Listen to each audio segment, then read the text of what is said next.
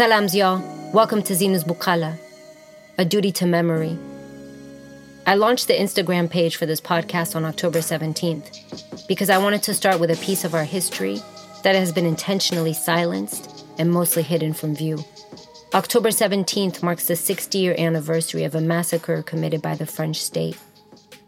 Although it happened in plain sight, the story of this day is rarely portrayed in mainstream films, books, news, or even included in our school curriculum.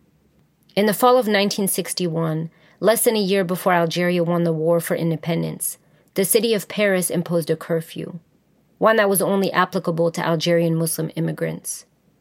In response, up to 30,000 Algerians took to the streets, many of them coming from the ghettos that they were secluded to, with their children and their families. The organizers asked people to show up and demonstrate peacefully, warning them against carrying even so much as a pocket knife. The strategy was for folks to dress nice and make their presence known in public spaces. Police forces, on the other hand, were ordered to shut it down by any means necessary, which they took quite literally. In just a few hours, they detained over 12,000 people, using public city buses to round them up in stadiums and plazas across town. To this day, this is the biggest police raid on record in France.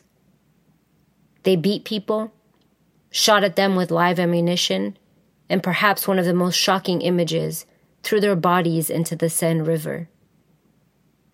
The official death count is three, but the reality is that dozens, perhaps hundreds, died and disappeared. Some say that there were bodies found hanging from trees in nearby forests. The next day, militant artists left a message on the bridge that read, Algerians are drowned here. It was quickly painted over by the authorities, but not before a journalist was able to snap a photo of it.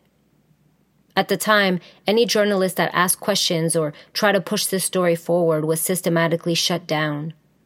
The photo, now famous, was not allowed to be published in any mainstream paper until the 1980s, some 20 years later. Imagine that your child leaves the mountains of Algeria, migrates to France looking for work in order to put food on your table over a thousand miles away from home, and that one day they go out to demonstrate never to be heard from again. Imagine never finding the body of your loved ones, never being able to bury and grieve them properly, never having closure, and always sitting with more questions than answers. The French state has never taken full accountability for this colonial massacre, has never formally prosecuted those responsible, or really genuinely apologized for throwing bodies into one of the most known rivers of the Western world. All you'll find is a small plaque on the Pont Saint Michel a bridge that is one of the biggest tourist attractions right in the heart of Paris.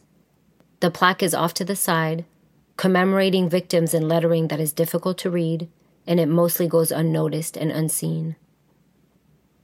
October 17, 1961, is etched in our hearts and carved in our people's memory. It's a reminder that France's hands are still dripping with the blood of Algerians and that of many other African nations. You can't truly understand the day to day reality of brown and black youth in French cities today without turning back to understand how we got here.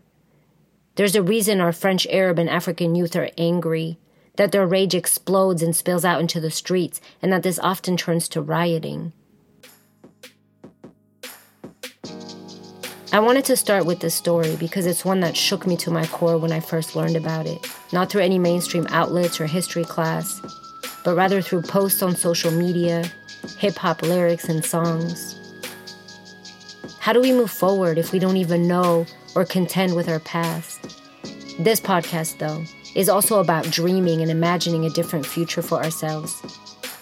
Shout out to Oakland author, professor, and activist Shawn Ginwright, who also names the need to move from problem to possibility. He says, one of the greatest casualties of oppression is the destruction of our ability to dream beyond it. Let me repeat that. One of the greatest casualties of oppression is the destruction of our ability to dream beyond it. Pause and let that one sink in for a minute, huh? So let us dream big. Let us not get stuck in the past and in these outdated narratives that we can't or that we won't or that we haven't, because none of those are true. We're brilliant. We're here, and we're not going anywhere. Shukran for being here, for listening, and for witnessing. Ma salama. Peace, y'all.